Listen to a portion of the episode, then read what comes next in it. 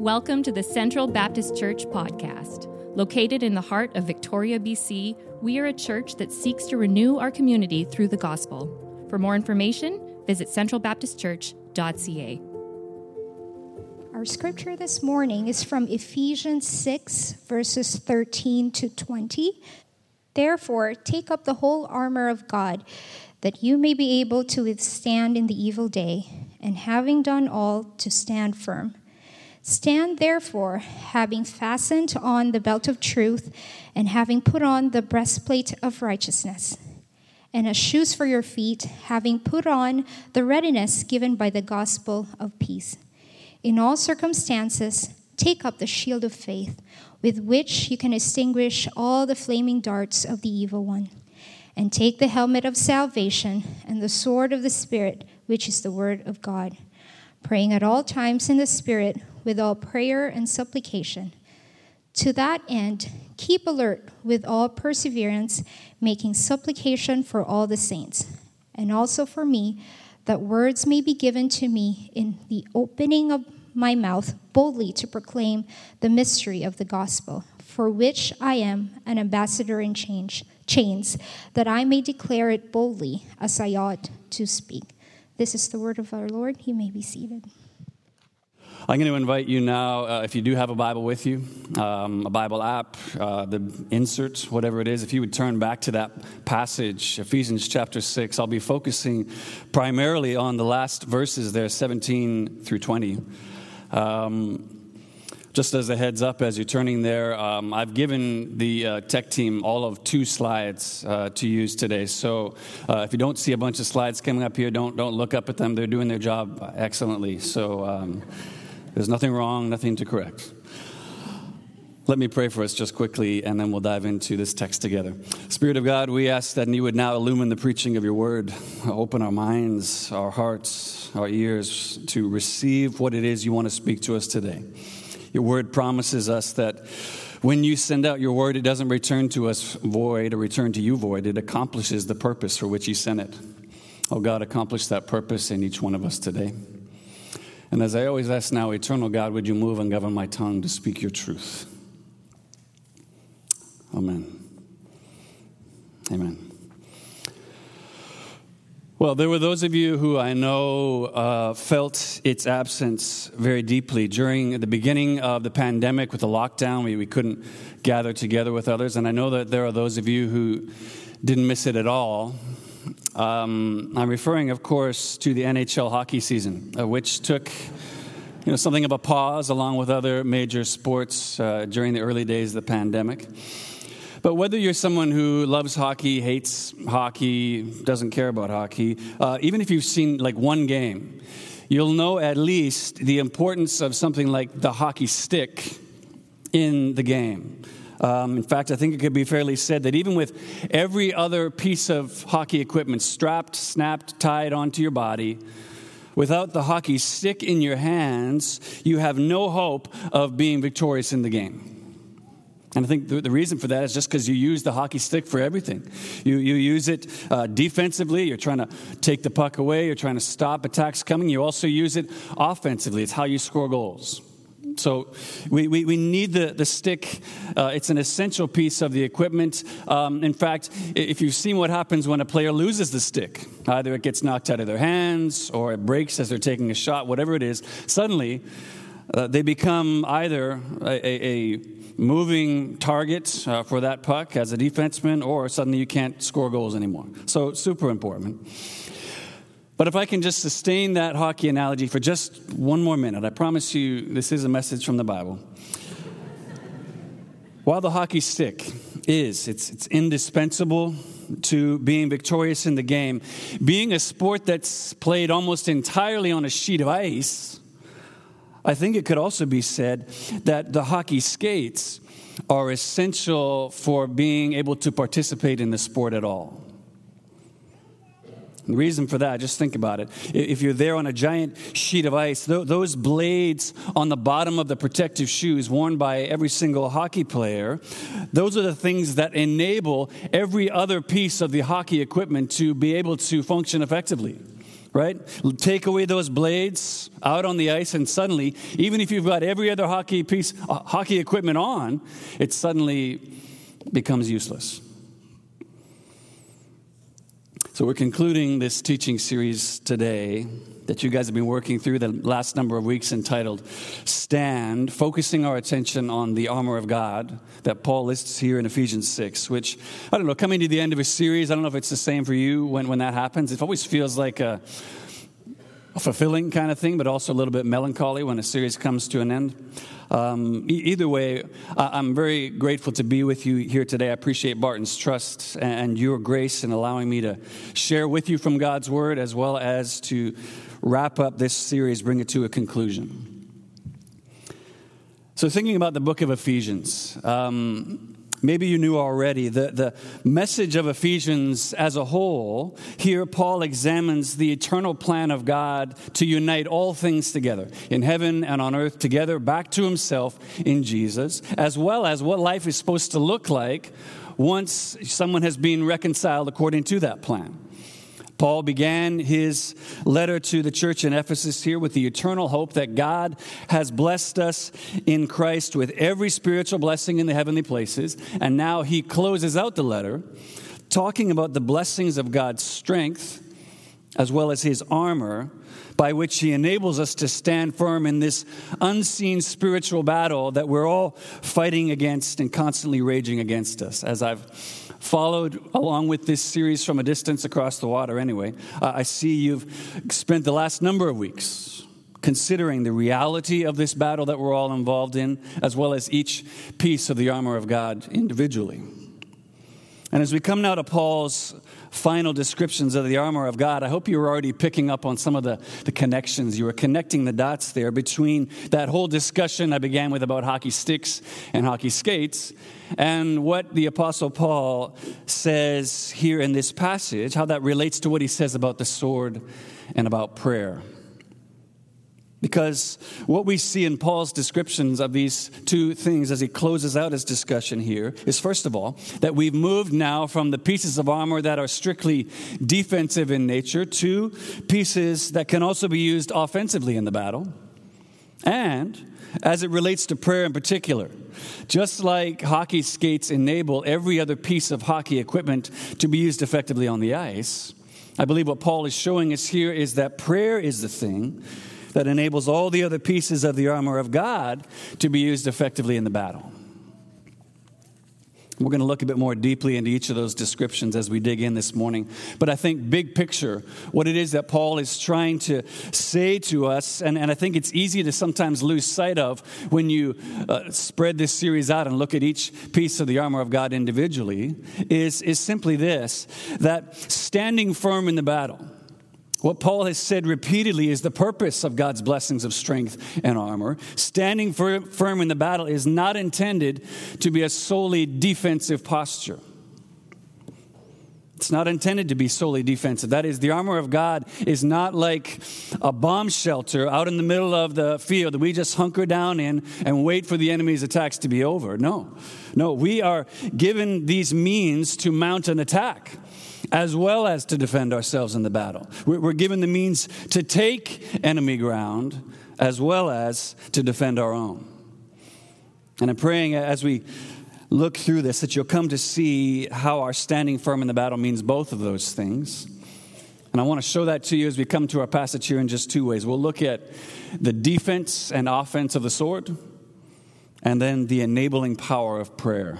Just those two things the defense and offense of the sword the enabling power of prayer. So, again, keep that scripture open with you, uh, if you will. I want you to follow along with me as we work through this final piece together, as we close out this teaching series on the armor of God and consider Paul's descriptions of the armor which enables us to stand firm in the battle. Okay, so let's look first of all at this sword of the Spirit. Sword of the Spirit, and talk about the defense and offense of the sword the defense and offense of the sword. So look again with me at verse 17. Paul says, and take up the helmet of salvation. That's what you looked at one of the pieces two weeks ago. And the sword of the Spirit, which is the Word of God. And what actually we discover when you look at the word, the Greek word Paul uses there in verse 17, lets us know what kind of sword it is that Paul is talking about specifically. Uh, the word that he uses there refers to the Roman short sword known as the gladius. This was a short sword about two feet long, two inches wide. And maybe you'd say, well, great, so who, who cares? The point, the reason Paul wants us to know this and why it's important for us to know what kind of sword he's talking about is because the weapon that Paul has in mind here is a sword that was used in hand to hand fighting. Hand to hand fighting, fighting at close range with the enemy so close that you could tell whether they brushed their teeth or had a shower that morning. So you are right in there. We haven't been given long range weapons. We haven't been given the, the javelin of the Spirit or the uh, arrows or the tomahawk missile of the Spirit. We're given a sword, which is meant for up close, in your face contact. So that's fairly straightforward. Again, we're told exactly what kind of sword. But where things can become a little bit more confusing, a little bit more uh, difficult to understand, is when we try to understand what Paul means when he says, by the word of God, to which he says this sword of the Spirit is referring. Does Paul mean uh, the spoken word of God? Um, some audible speaking of God? Does he mean the written word of God that we have in the scriptures? Does he mean the message of the gospel, all of which could rightly claim the title Word of God? Well, I think the easiest way to answer that question is just to say yes. Yes, that's, that's what Paul means. He means all of these, he has all of them in mind. But I think a helpful way to think about which meaning fits best is to remember that just as we saw with the analogy of the hockey stick, a sword has both offensive as well as defensive uses in an attack, right? A sword can be used to attack someone, but it can also be used to block attacks or parry attacks that come against you. And so I think it's an understanding how it is that you're using the sword specifically that different meanings come to the forefront. Let me show you what I mean. So, for example, in verses 19 and 20, if you look there, Paul is asking the church to pray for him that he'll be enabled to proclaim the mystery of the gospel.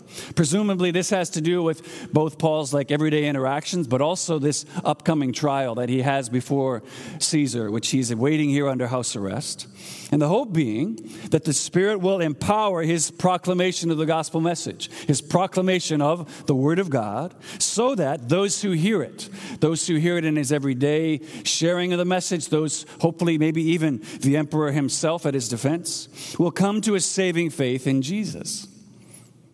Now, yes, in Romans 10 17, Paul writes, So faith comes from hearing, and hearing through the word of Christ. But what that doesn't mean that when Paul is sharing the gospel message with people, when he's sharing his message, uh, let's say at his trial, he's not going to get up on the witness stand and they ask him a question. He's not going to say, In the beginning, God created the heavens and the earth. Now the earth was formless and void. Like he's not going to start quoting the scripture, right? No, he's going to present a summary of the scripture, culminating in the death and resurrection of Jesus, aka the gospel message. That's what he's going to be presenting. That's the, the way he's going to be using the sword in, in this environment. So that's why earlier in Romans 1.16, Paul says, I am not ashamed of the gospel, for it is the power of God for the salvation of everyone who believes but then think about that. Whether uh, it's somebody hearing the message of the gospel and coming to faith for the very first time, or maybe somebody hearing the message of the gospel and they're reminded of, of that, that truth and it helps them to grow in their faith, helps them to experience greater freedom from some sin struggle. That's, a, that's an offensive action against the kingdom of darkness, right? You're using this sword offensively. It's taking ground formerly held by the enemy that's come as a result of taking up the sword of the Spirit and using it in this attacking, offensive way. But then, on the other side, a classic example of using the sword in a defensive way comes from the life of Jesus himself, Matthew 4, where if you know that, that part of Jesus' life, right after he's baptized, he's led out into the wilderness for 40 days, where he's tempted by the enemy. And in response to each of Satan's attacks, Jesus blocks or, or parries against Satan's attacks with, It is written, and then goes on to quote some relevant passage from the Old Testament scriptures, defending against the enemy's attacks with the written word of God. So clearly, the context, the, the, intended use of the sword of the Spirit in battle determines how we understand what Paul means by word of God, how we understand which usage and how it's intended to be understood. But as Clinton Arnold rightly notes, there's really no compelling reason to be forced to choose between one or the other, defense or offense. He says the language of the text equally supports both. But what about us? What, what about you and me? We're here at 2021. What, what does this look like for us specifically today? How, how, do I take up the sword of the Spirit and, and use it today in my own life? It's a great question. I think the first question you need to answer, though, before you seek to understand how to take up the sword of the Spirit is do I really believe this unseen spiritual battle that Paul's been talking about all through the, the letter here? Do I really believe that that battle is actually happening? Do I really believe that? And the reason you need to answer that question first is because if you say, well, well, no, I mean, I don't think there's a really a battle happening, or, or even probably no, well, then suddenly the question of how do I take up the sword of the Spirit and use it is actually kind of a meaningless question. It's, it's useless, it's theoretical at best. Because if you don't believe there's really a battle taking place, you're never going to put in the effort required to handle the sword properly to handle the Word of God effectively. And hear me, that's not me saying, like, I don't know what your careers or your jobs are today. That's not me saying, everybody quit your job. Quit your job and you need to become a pastor, a theologian, a master of the scriptures so you can use the word effectively. No, that, that's not what I'm saying. Think about every Roman soldier out there on the battlefield. He has become proficient in using his own sword, his own gladium, more and more effectively. But that didn't mean that every soldier was also a trainer. No, they simply needed to become more and more proficient in the use of their own swords so that when they got out on the battlefield, they'd have a fighting chance of actually being able to stand, actually be able to fight effectively because they became more proficient in the use of their own sword. But in the same way that I need to believe the doctor when he tells me I have a dangerously high cholesterol level before I'll do the hard work of actually changing my diet, doing the stuff I need to do, we need to believe the Bible that this spiritual battle Paul is talking about really is happening that it's raging all around us, or you'll never begin to take the steps necessary to become proficient with the use of the one offensive weapon that God has given us with which to fight in the battle. So don't start by asking, How do I use the sword effectively? Start by asking, Do I think I actually need to use a sword at all? Because if you think you need it, you'll do the work to become proficient in using it. But let's just assume you do. Let's, let's say you agree with Paul that this battle really is happening and, and you want to know, okay, but so how do I do this? How do I take up the sword of the Spirit and use it today? Well, I love uh, Tim Keller's kind of summary of what this looks like, of what it use, what it means to use the sword of the Spirit. He says it here. It means to know the Word of God so well and to understand its practical implications that you could use it on the spot. I think that's a great summary definition of what it means to know the Word of God so well and to understand its practical implications so well that you could use it on the spot. To which Keller helpfully or maybe frighteningly adds this is not something you can do tonight. right? You can't say, by tomorrow, I will be using the sword of the Spirit in my hands. No, right? Like, like anything using something, learning to use something more proficiently takes an investment. It takes an investment of time, of energy, of focus in order to be able to use something effectively. So, sword of the Spirit, what does that mean? Like, like what kind of things do we do? Well, you're doing one of them right now.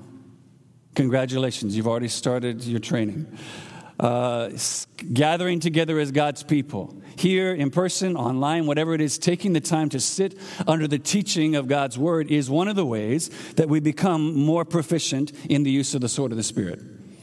So, check, you're already doing one. Uh, what else? We can join uh, home groups core groups, Bible studies, whatever you call them, uh, being gathering with other people who are studying and learning the Word together. That's another simple way you can do it. Um, spending time each day reading and meditating on God's Word, committing certain passages to memory. These are just some of the simple ways every day that we become more proficient in the use of the sword of the Spirit. And then, as you begin to become more proficient with the sword, you'll find that your ability to stand firm in the attacks of, of, the evil one begin to become easier. You begin to find it more easy to stand firm in the midst of the battle.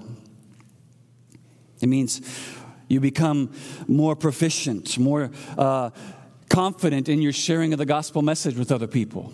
Not confident, like more brash or more pushy with people, but you become more skilled at being able to nuance the message of the gospel to questions that people bring to you.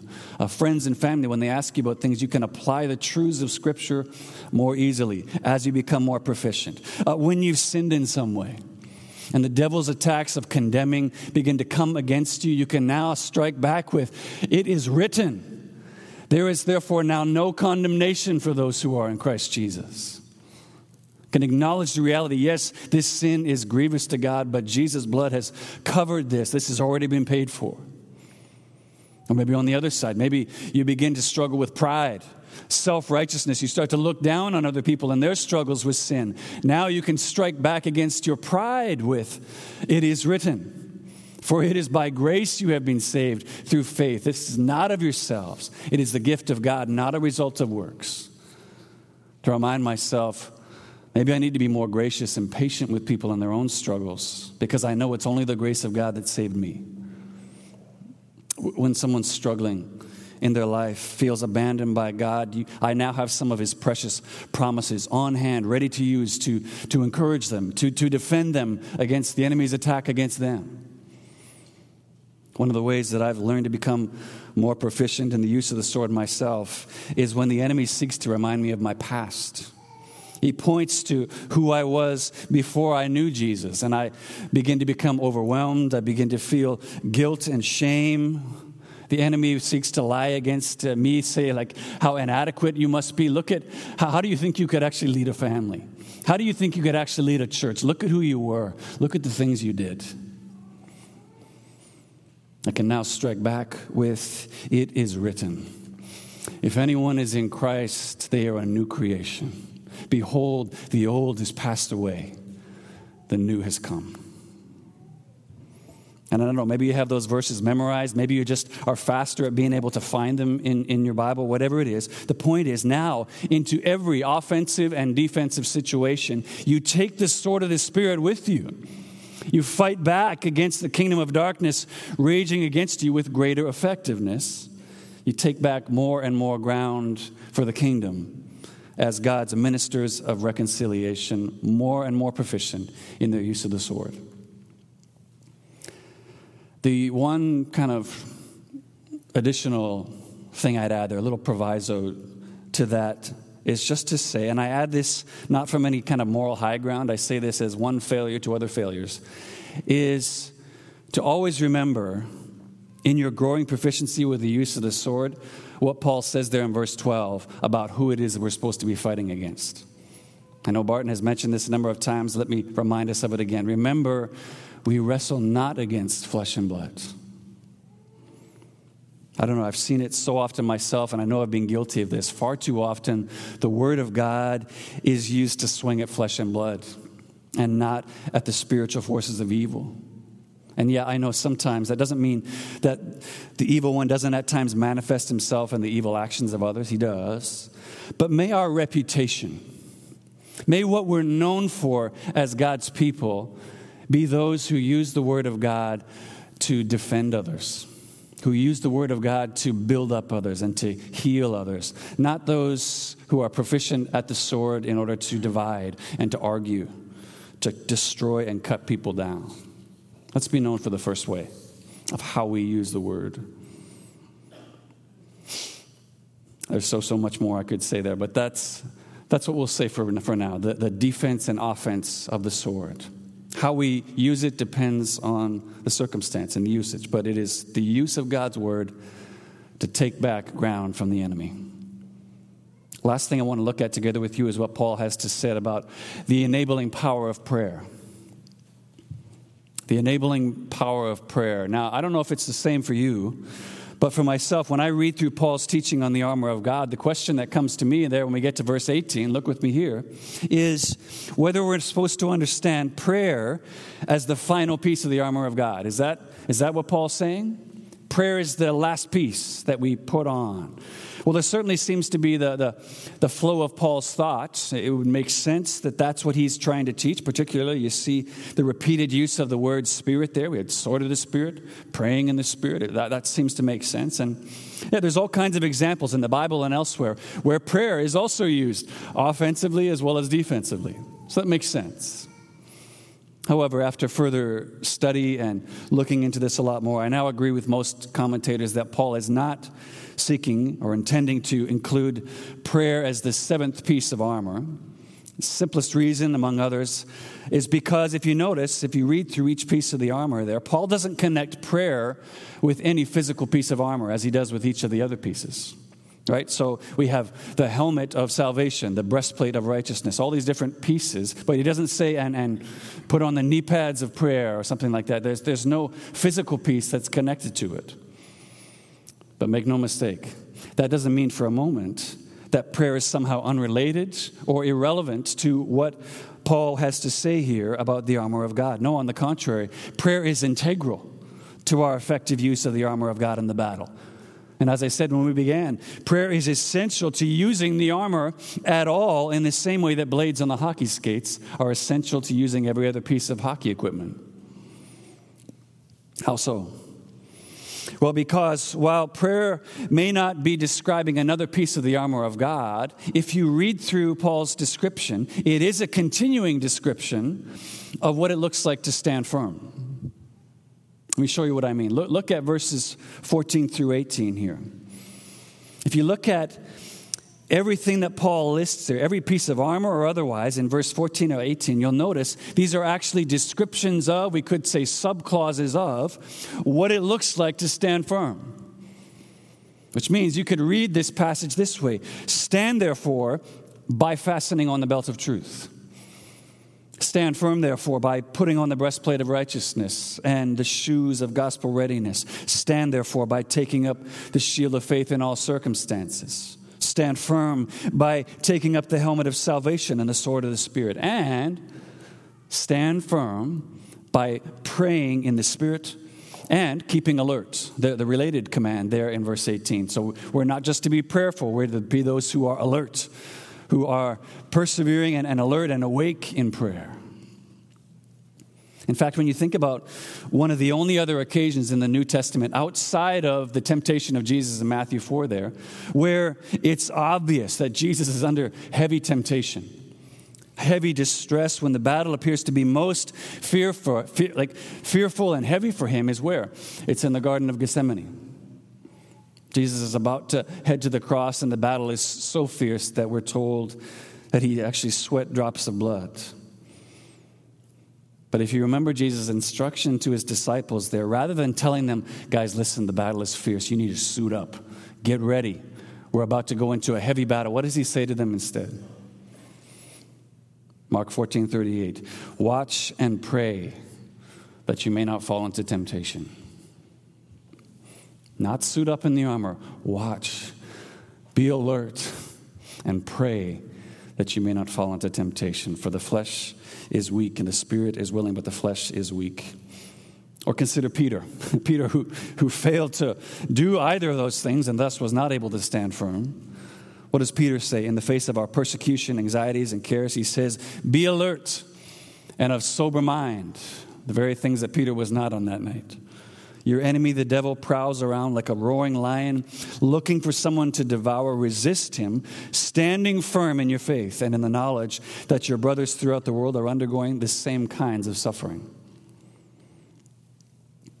Prayer, notes Clinton Arnold, is at the very heart of spiritual warfare. Prayer is at the very heart of spiritual warfare, as it is the means, he says, by which believers depend upon the Lord and request his empowerment for themselves and for others in the body of Christ. He goes on, prayer does not present, Paul does not present prayer as an additional weapon, but as a foundational and continual activity that is crucial to deploy all of the other armor and weapons that he's just commended to the church. It's the means by which we put it on and make use of it, of the, the rest of the armor of God. John Stott says it like this Paul adds prayer not probably because he thinks of prayer as another, though unnamed weapon, but because it is to so pervade all of our spiritual warfare. Equipping ourselves with God's armor, he says, is not a mechanical operation. It is itself an expression of our dependence on God, in other words, of prayer.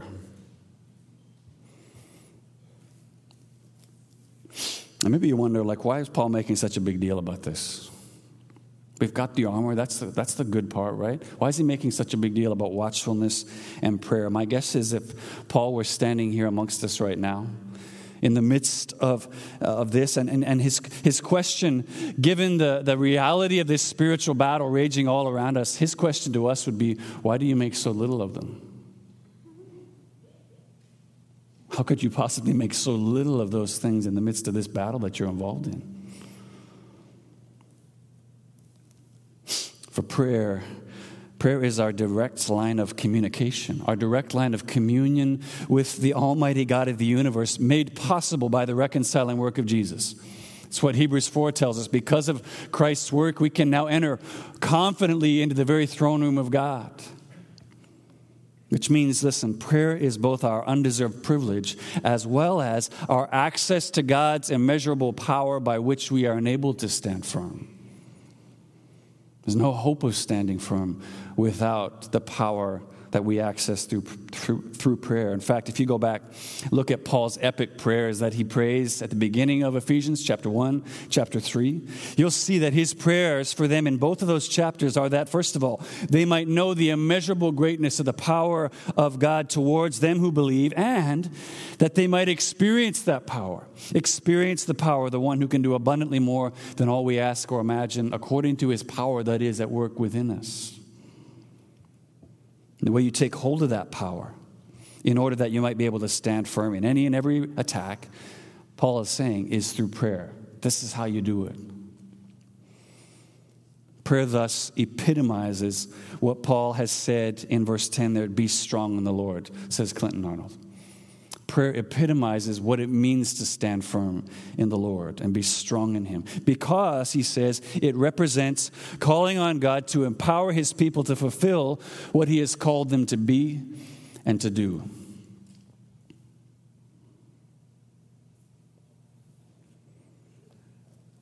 And I don't know if it's the same for you, but I know for me in my own life, when I think about this myself, when I think about my life and the situations where I have failed God in ways that I'd be embarrassed for anyone to know about. What I know is that nine times out of ten, I've fallen on my face not because I didn't have the armor on, but because I failed to heed Jesus' simple instructions to his disciples there in the garden watch and pray. To just be aware and be alert and remind myself I'm in a battle right now. You ever think about like just driving down a highway, heavy traffic, heavy rain? Is there any time when you cannot be alert and ready, watching? No. You recognize you're in a situation where you need to be alert, and so you're alert. We remind ourselves we're in this battle. It doesn't mean we walk around fearful all the time, but we, we're alert and ready for attack. I mean, we've already said how ineffective a fully suited hockey player is with no blades on the bottom of their skates. You ever seen what happens to a hockey player when they're skating down the ice with their head down, just staring at the puck? They get laid out flat and usually end up needing to be carried off the ice to watch and pray. Can you understand now why Paul's making such a big deal about this? Why staying alert in prayer is so integral to the effective use of the armor of God, and why the enemy would be so afraid, so filled with dread at our consistent use of prayer. For Samuel Chadwick Puritan said it so well Satan laughs at our toil, he mocks our wisdom, but he trembles when we pray.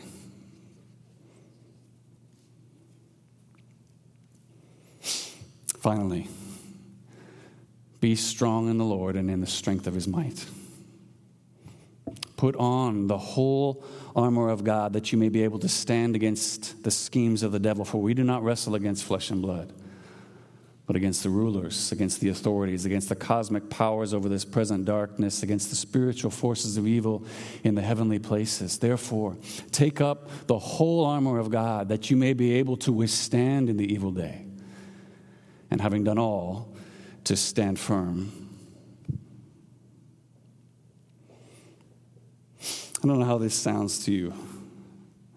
Particularly if you're someone here today, maybe uh, you've got no background in church and this all sounds super new and weird. And it might seem like this whole discussion of like spiritual armor and spiritual battle is just a bit, it's a bit far fetched. Like maybe Paul is some kind of military hobbyist with an overactive imagination. Maybe. Maybe he is. And yet, Paul's stated point from the beginning of this letter is that God's intended plan, his eternal purpose set before the foundation of the world was to unite all things in heaven and on earth back to him through Jesus. And it's a purpose that involves you and involves me. We're part of what God wants to unite back to himself. And it's a purpose, as we've seen, that God's enemy, the enemy of his people, the devil, has been set on destroying has been set on prohibiting and keeping from coming about from the beginning. John Stott says it like this as it relates to Satan and his forces of evil. Think about these things. Is God is God's plan to create a new society? Then the forces of evil, they will do their utmost to destroy it. Has God, through Jesus Christ, broken down walls dividing human beings of different races and cultures from each other? then the devil will do his best to strive to rebuild them. Does God intend his reconciled and redeemed people to live together in harmony and purity? Then the powers of hell will scatter among them seeds of discord and sin. See why it's so important for us to watch and be aware. This is the reality of the battle that we're involved in. This is the reality of the battle for all God's reconciled people, and you're involved in, sorry to say, whether you wish to be involved in it or not. You are involved in it. It's the reason Paul has also been so desperate to warn us of its powerful danger and to call us to stand firm in the strength and the armor that God has provided. So, this series, as it comes to a conclusion now, you've, you've taken time over these weeks here to, to study through each piece of the armor of God. We've talked about how it protects you, how it defends you. As well as today, we've looked at the empowering force of prayer, how it holds the whole suit together, enables it to be used effectively. But now, the, the table is set, everything is out in front of you, you've got all the information in hand. The only thing left to do is the one thing that nobody can do for you, and that's to put it on. To put it on, which, in closing, is exactly what I want us to practice doing together right now. To do something today that maybe you've never done before, or maybe it's been a long time since you've done it. To make use of this means of access to God's power that enables all of the pieces of armor to, to be used effectively, and to use that power in order to put on the armor ourselves. And so, as we close today, whether you are in this gathering here present or you're watching online, what I want us to do for just a few minutes together just to quietly, where you are in your own seat, sitting at home, first of all, I want you to pray and ask God to cover you with each piece of the armor. That's why I wanted you to keep the scripture open. You can see each piece there. I want you to pray and say, God, would you cover me with your armor today? I acknowledge I'm in the midst of the battle. Would you cover me with your armor today? You can name each piece. If you're dealing with a particularly maybe heavy situation in your life right now, I feel overwhelmed by circumstances of life, you could pray, God, would you cover my heart and my emotions with the breastplate of righteousness? Maybe your mind is overwhelmed with thoughts of a difficult family situation, uh, the flooding, the continued COVID crisis, all these things. Would you guard my heart and mind in Christ Jesus with the helmet of salvation? Enemy's attacks are coming against me with this temptation. Guard my mind, God, with the helmet of salvation, whatever it is. In verse 18, Paul tells us to pray earnestly like this also for all the saints. And so once you're done praying for yourself, I'd like you to then pray for others. I want you to pray for your family members. Parents, pray for your kids. Kids, pray for your parents. Pray that other members of this church, whoever it is, that ask that God would protect and defend them with his strength and armor, enable them to stand firm in the battle. Finally, as Paul asks in verse 19, I want to ask that you would pray for your pastor. Pray for his family. Pray for the leadership of this church. Ask for the covering of God's armor to cover your pastor, cover his family, and that in his strength God might continue to enable them to stand as well as to proclaim the mystery of the gospel boldly as they ought. So we're praying for ourselves, praying for others, praying for your pastors. Let's do that together right now. I'll close us in a minute, but let's take time to access the power God's made available to us, access the armor He's made available to protect us. Put it on. And I'll close us in a minute. Let's go to prayer.